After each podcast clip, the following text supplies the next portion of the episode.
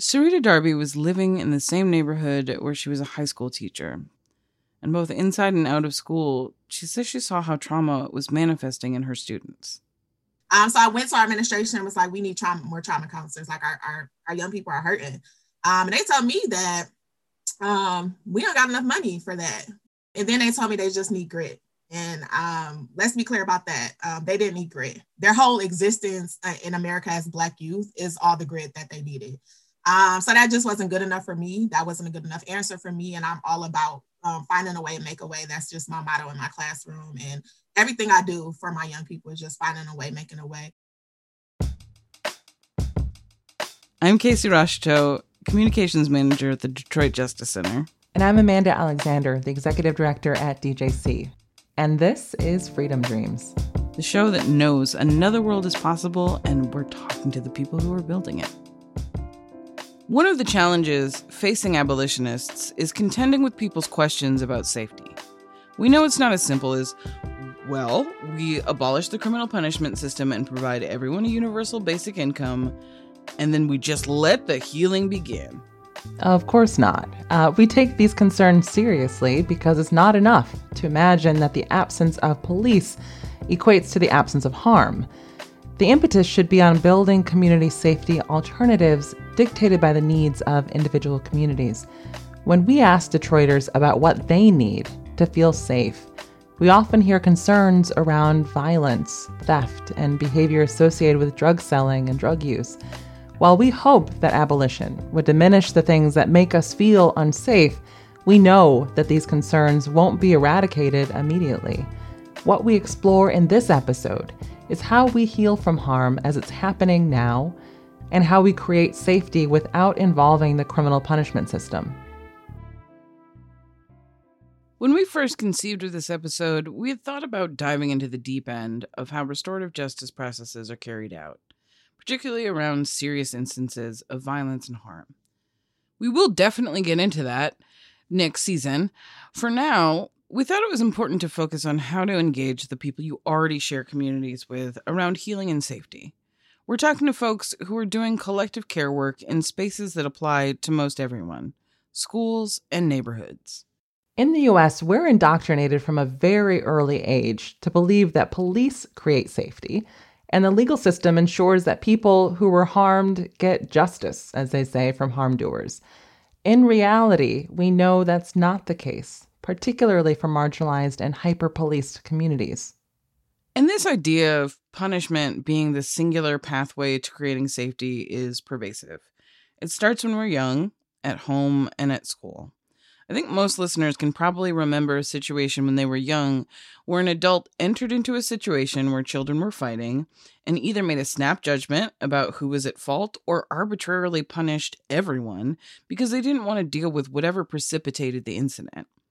Our criminal punishment system operates with this same logic, and for people who were conditioned to believe that that's the best way to deal with harm, it can feel reasonable.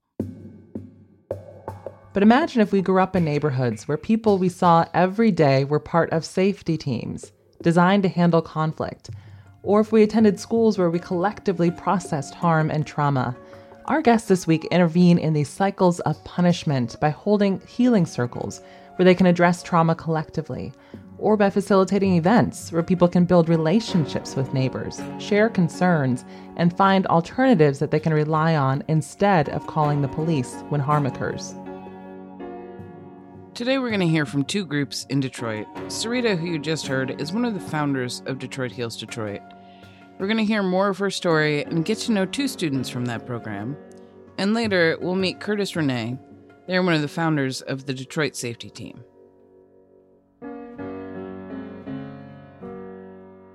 So now it's time to hear what these youth led healing hubs feel like in practice. You met Sirrita Darby from Detroit Heals Detroit. Here are a few of the young people she works with. First, Brianna. Yeah, so I am the vice president of Detroit Heals Detroit as well. And this is Chris, who has known Ms. Darby since seventh grade. Uh, I met her in seventh grade, and she was like always one of the coolest teachers there. She was always like there for me um, in situations. So, Detroit Heals Detroit's mission is to foster healing justice for Detroit youth in which they are able to transform their pain into power. With a goal to combat trauma, we use healing centered engagement to share our greatest vulnerabilities with the rest of the world while simultaneously working to dismantle oppressive systems for marginalized Detroit youth. Chris and Bree, I'm wondering, could you walk us through what a healing circle looks like? Um, yeah. So basically, we just we come in, and of course, we have everything set up in a circle because, as Darby said, a circle is important. Make sure everybody can see each other. And um, every healing circle is different. Um, I know lately we've had to do them on Zoom, so you know that was just kind of different, changing it up versus us being in person. But um every healing circle has a different theme or something that we want to touch on or work on. Um, i know one of our most successful successful ones was um, about healthy relationships. So we kind of talked about different dynamics with relationships whether it be you know um, intimate a more intimate one or just friendships uh, family member fr- relationships. And we kind of just go through different activities where you know we get to see some different things. We did kind of like a song association one time. Uh, we just kind of read lyrics of some of our favorite songs and kind of put that to how it um, translates to um, relationships and how we deal with those in everyday life. Um, we did um, a healing circle where we did vision boards and we talked about what we want to um, for ourselves in the future.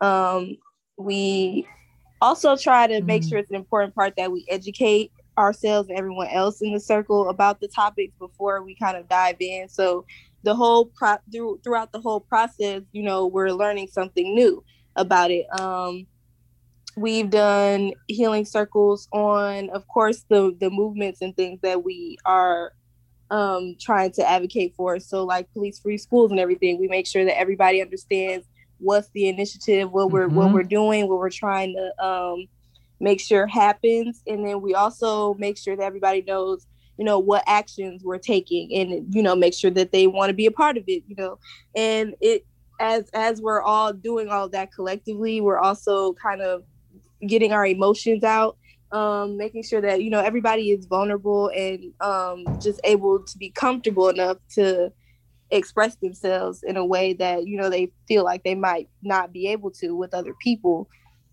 Um i know for myself i was definitely um ha- having a, a hard time expressing myself. I just felt like i i couldn't. So this for me is is very very helpful um being with people who are my age or a little bit older and they're all just sitting here and we're letting each other know that you know we're listening we're not here to judge it's for you to understand listen learn and just you know kind of get along with everybody and and heal at, at one time thank you kind of coming off that, and I was wondering what it's like to process t- trauma collectively. So, if, like you and Chris could speak to that, like what is it? How is it different than trying to deal with this stuff on your own? I know for myself, when I was trying to deal with it on my own, it was it was changing me, but not so much for the better. I was more closed off into myself than I would have normally been. So it kind of made me kind of like turn away and shy away from my regular self, you know, the way I am. Regularly, I'm naturally friendly, want to make friends, everybody want to go places and do things. And I did like a complete 360. It was just like, no, I'm good. I just want to be on my own.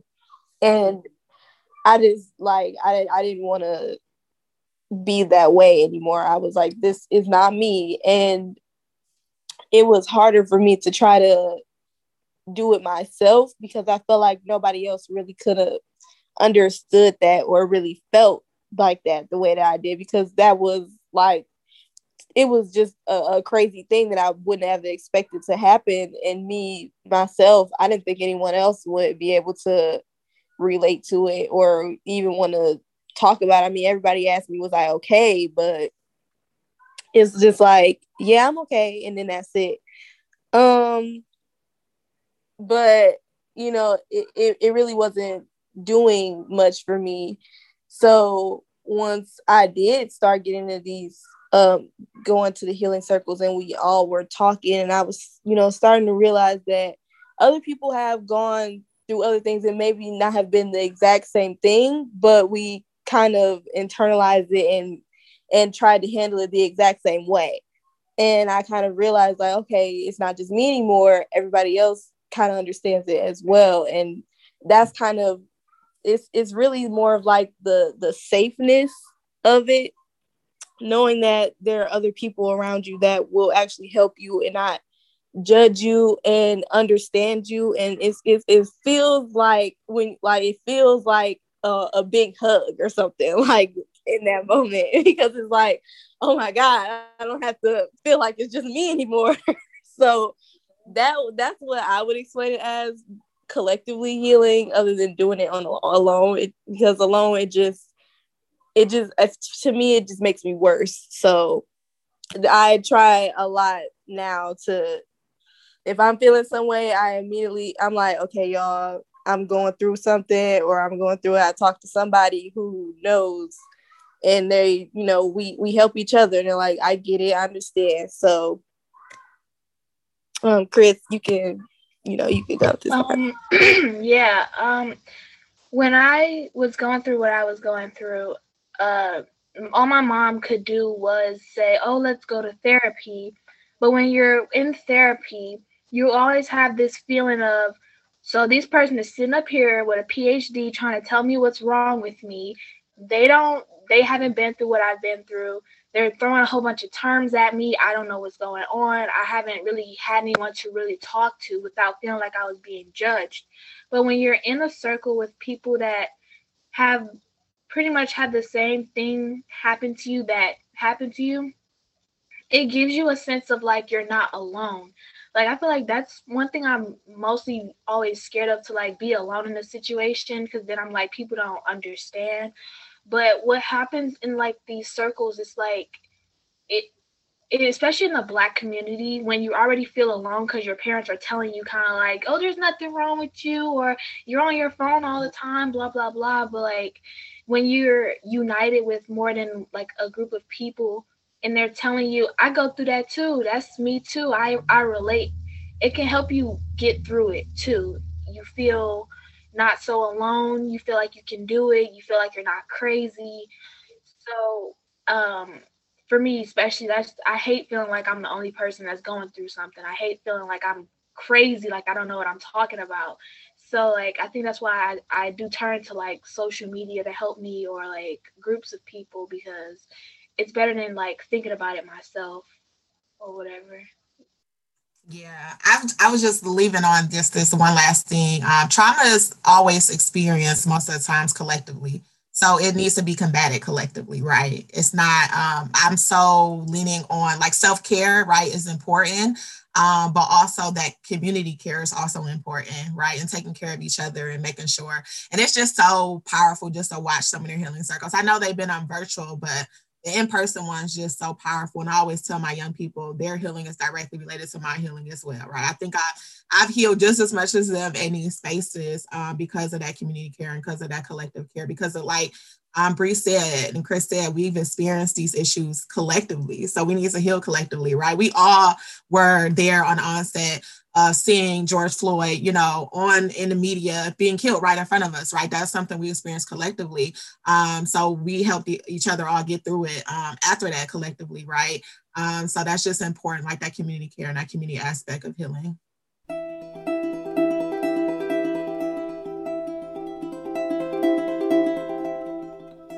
We've put a link to Detroit Heals Detroit in our show notes. They are amazing, and we were humbled to connect with them. After a break, reimagining safety block by block. Mm-hmm.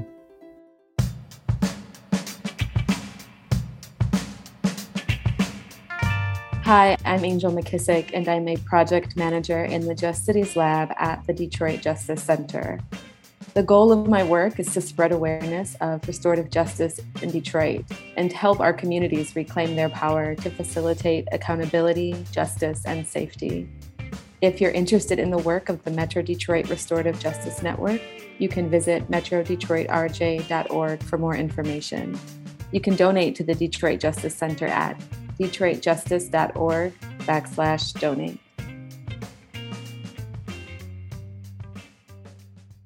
Next up, Curtis Renee of the Detroit Safety Team. Detroit Safety Team is helping Detroiters um, radically rethink what it means to keep ourselves safe and find ways to reduce reliance on police and 911. So they do a couple of things. One, they lead community conversations about how we can create safety without relying on police. And then they train people up um, to build the skill of uh, creating safe spaces. So they provide, uh, you know, security at community events. Um, you know, I saw them at the Afro Future Youth Fest a couple years ago, making sure that it was possible for people to feel safe at the event um, without a police presence. They also train people in how to de-escalate conflict and how to mediate disputes. Basically, figuring out how do we build safety as a social skill, as they put it, rather than a punitive system of control? My pilgrimage to where I am now started probably in high school. I was a part of a summer program. You know, you get these summer programs where they're like, we're going to pay you to learn things. and kids are like, uh, yeah, yeah. Or like pay you to like have fun. And so it was like one of those summer enrichment programs where I got this small check, which was really great because what 11th grader really needs a big check. And it was given by the Michigan Institute for Nonviolence Education. And it was my first introduction to Kingian nonviolence, um, which is Dr. King's philosophy of nonviolence use. Well, not his, but like was practiced during the civil rights movement um, that he like kind of contributed to that mm-hmm. ideology. Um, and so that was my first introduction to it. And it actually has stayed with me for a very long time, and I still facilitate workshops and trainings around Kingian nonviolence. Um, so I would say it very much started there and that place and being really curious about nonviolence, especially growing up as a Black femme in Detroit. Like, nonviolent, what do you mean? Like, that doesn't even sound real. Yeah. yeah. How do you move through the world being nonviolent? What?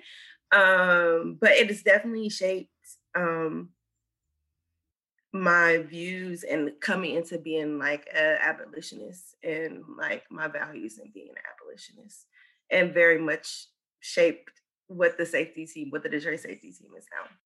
I love that. So, can you tell me what is safety team? What do y'all do? How did y'all get started? What are y'all working on now?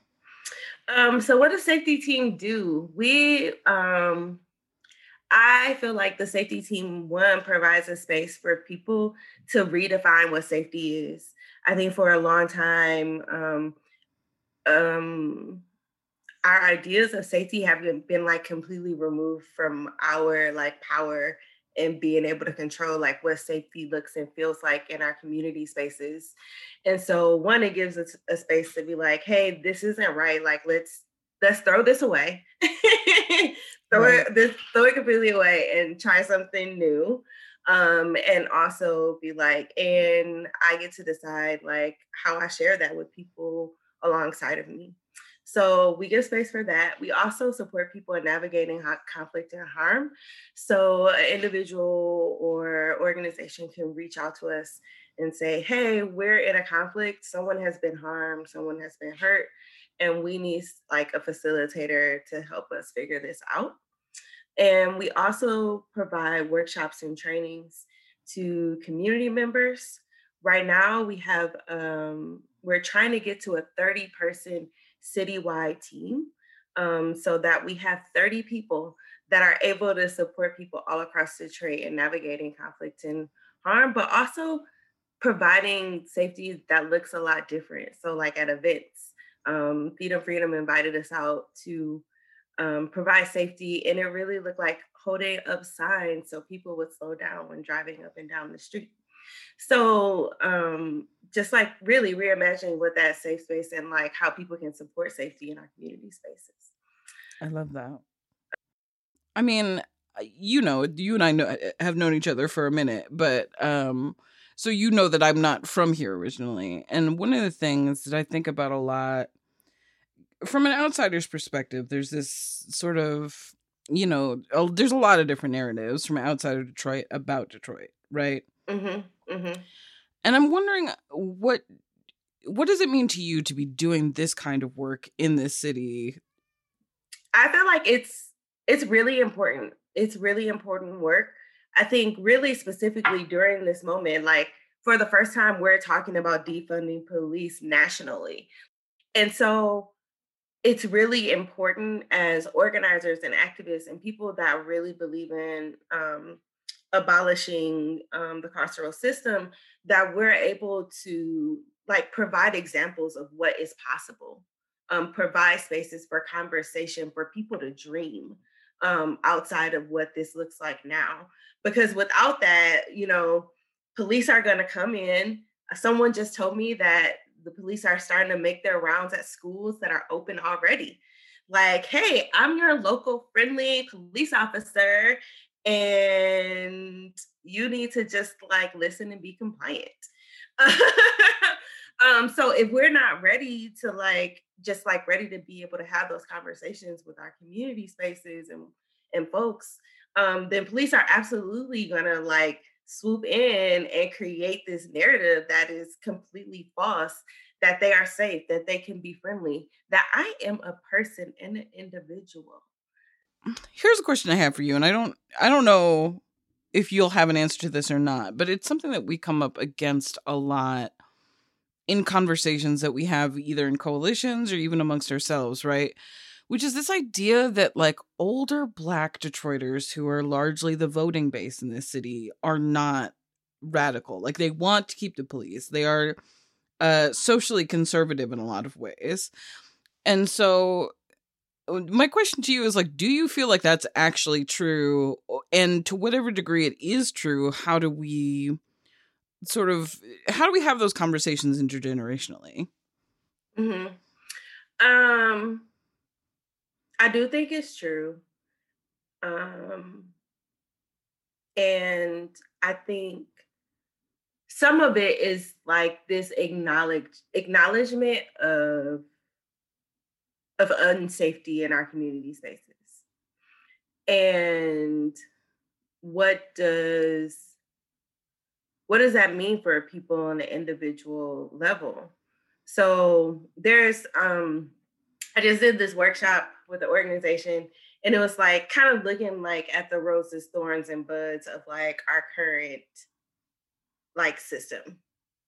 And like acknowledging like, okay, one, there are moments I feel unsafe. Two, there are structural things that are put in place right now that sometimes people can look to uh, to like address that concern and address that um, feeling of unsafety. So how can we like have an honest conversation with people that are like, I want to? It's not that they want the police to be there. I don't really believe that any black person really want. yeah. I like can't believe that with that part in my heart. Like yeah. I don't. That's not something I want to believe in my heart. Um. So I don't really think it's like, oh, I want the police there. It has to be the police. It's that I want to feel safe. And so like, okay, so what is what are your concerns? Like what is happening? What what are happening in those moments where you don't feel safe? And how does having the police present address some of that for you? So, how can we take like those parts that are addressing that need for safety and completely like morph it into something that's actually safe and like being in conversation about that like okay like i feel unsafe when um lots of drugs are being sold on my corner or in my community mm-hmm. because some of the things that come along with drugs can be like stealing it can be like shooting and violence. So like these are real things these are real concerns. And so like how are we addressing like our elders in our community and be like hey our elders don't feel safe. So how do we shift that? And how do we have like an intergenerational conversation about like what is safe for everyone that is in one community? Mm-hmm. Mm-hmm. And like, how do we take that into consideration of one another and not like prioritize someone else's safety over another's? And also be realistic about like the world we live in. There are a lot of things that we don't have access to that don't create opportunities for people to make the best choice. For sure. For sure. So I don't know if that answered it, but no, it definitely like did. I feel like that's what I've been thinking about a lot. Like, so yeah. One of the big questions for us, right, is like, what do we do about really intense harm and violence, right? Because some things are easier solved through a circle yes. process than yes. others. You know, mm-hmm. just big facts. So I'm sort of curious to hear y- your thoughts around that. I think um, it's something that we're trying to grapple with. So, particularly like the episode we're doing specifically around this question. Um, obviously, there are circumstances where I don't want to I don't want to like pick something out of like a real example that I know from like the restorative justice network, but mm-hmm. I'll give like a hypothetical, right? where let's say somebody gets injured, like, you know, in a two folks are shooting, somebody mm-hmm. else gets injured, right? That person lives and, you know, the police of course are going to want to press charges against whoever hit them. If that person wants to in- engage in a circle process, so one I want to like say that folks are more it's a lot easier for people to trust the process when there have been conversations around it like prior to an incident happening um so i feel like some of the groundwork that needs to happen is like how are we like in more conversation with each other how are we like building like community support systems like um and like encouraging that like on a block by block basis in Detroit. Um and so like that I think is really really important. The other part of like when a harm like that happens like when there's like very high levels of violence or like injury or like assault and things like that um I think sometimes we need space to arrive at our better selves when we're under like maybe like a weight of grief um mm-hmm. maybe like a weight of rage like all of these very valid feelings like every last one of these feelings are valid as fuck like they're valid um but because we're like predisposed to a carceral system, from those feelings can come like, mm-hmm. oh, I want this person to be punished. Um, and so how do we like also like be like, hey, we don't have to go right into a right. process. Like there are some conversations that we can be had with this person that has harm. That doesn't necessarily mean like a formal yeah. process has like begun already. Um, and then there are some things like this person that is like hurt, that has been harmed, that has been assaulted, that has that is experiencing like all of these emotions, has space to like solely and completely like be centered around these feelings and like what does that look like to like some beginning stages of healing um for this person before yeah. just like jumping right into a process I am not a fan of like jumping right into a process.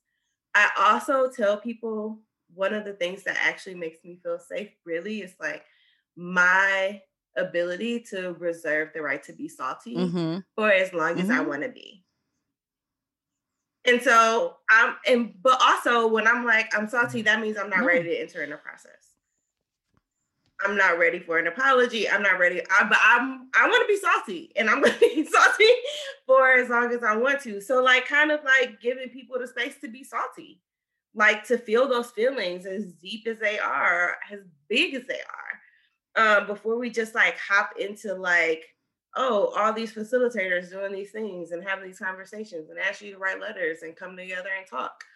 Um, and also really thinking about what does it look like to really have a support system, not just around the person that has been harmed, but around the person that has harmed.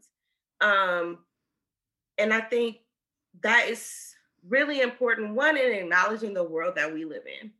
Like, we live in a world where, especially like if you are Black, if you are Indigenous, if you are Latinx, if you are like any person of color, if you are queer, if you are trans, like the world is assaulting you on a regular and continual basis. Right. Seven right. days a week. like on ongoing. And so like the harm that this person has like put onto someone else is not just something that came out of nowhere. Yeah. My last question to you is going to be what are your freedom dreams? So if you imagined your work, you know, like 20 to 30 years in the future, what do you hope is the legacy that you're building?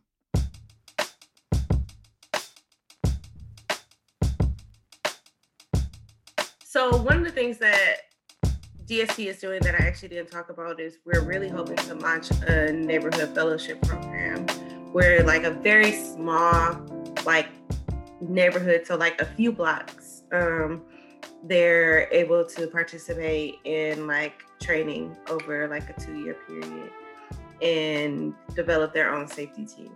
And so that is like my like like all of these safety teams, like DST is out of business. this is not long-term work as far as like as an organization. And there are just like all of these safety teams all across the city of Detroit that are able to like navigate harm, navigate conflict, but also just like lean into safety in a very different way. Like not just putting out the fires, but like supporting the relationships and like growth of relationship. I just want the younger generation coming after me to know that they just because someone is older than them does not mean that they're always right. Obviously, respect your elders. Obviously, they are more experienced than you. I just want them to not be scared to speak their mind and what they want and the end goal is always collective liberation abolition right? Um, i think a lot of times we try to reform um, and the systems that uphold trauma cannot be reformed unfortunately. My freedom dream also as well is to have youth who are younger than me. I said my little sister was here so i want her to you know be able to express herself and, and be a part of something and and see that you know you know if i can do it you can do it too and you literally can do this too. There are projects reimagining safety happening around the country. There are some great resources that have highlighted these efforts, like 1 Million Experiments, created by Project NIA in Interrupting Criminalization, that highlights the work of groups who are creating community based safety strategies, like the Black Trans Travel Fund in New York and New Jersey, the Powderhorn Safety Collective in Minneapolis, and the Love Fund Guaranteed Income Initiative in Boston. They've also started a podcast where you can learn more about these experiments. There's also transformharm.org, which is a research hub about ending violence that features a number of resources to read about the work that's being done around the country. Or don'tcallthepolice.com, which lists community based safety solutions to call instead of the police. There's also the Firecracker Foundation here in Michigan that offers comprehensive services to child survivors of sexual trauma and their families, and offers community education by creating a holistic, safe space for the community to support children, families, and advocates. Or the Oakland Power Project's Pod Mapping Project that engages Oakland residents in building community power and well being without relying on law enforcement. At DJC, we've started the Metro Detroit Restorative Justice Network, which includes groups like our guest today from Detroit Heals Detroit and Detroit Safety Team. Freedom Dreams is a production of the Detroit Justice Center. Special thanks to our team, Zach Rosen, our producer, as well as L'Oreal West, and Ilana Malul for research and assistance. The Freedom Dreams theme song is by Asante. Artwork is by Gunner and Hobbs. If you want to learn more about today's episode, head to freedomdreamspodcast.com. Email us a voice memo of your freedom dream at freedomdreams at detroitjustice.org. You can also write to us on social media. We're Freedom Dreams Pod on IG and Freedom Dream Pod on Twitter. That's Freedom Dreams Singular Pod on Twitter. If you feel compelled to donate to the work that we do, you can find us at detroitjustice.org slash donate. And lastly, if you love this show and you want us to find a wider audience, please leave us a rating or review at Apple Podcasts.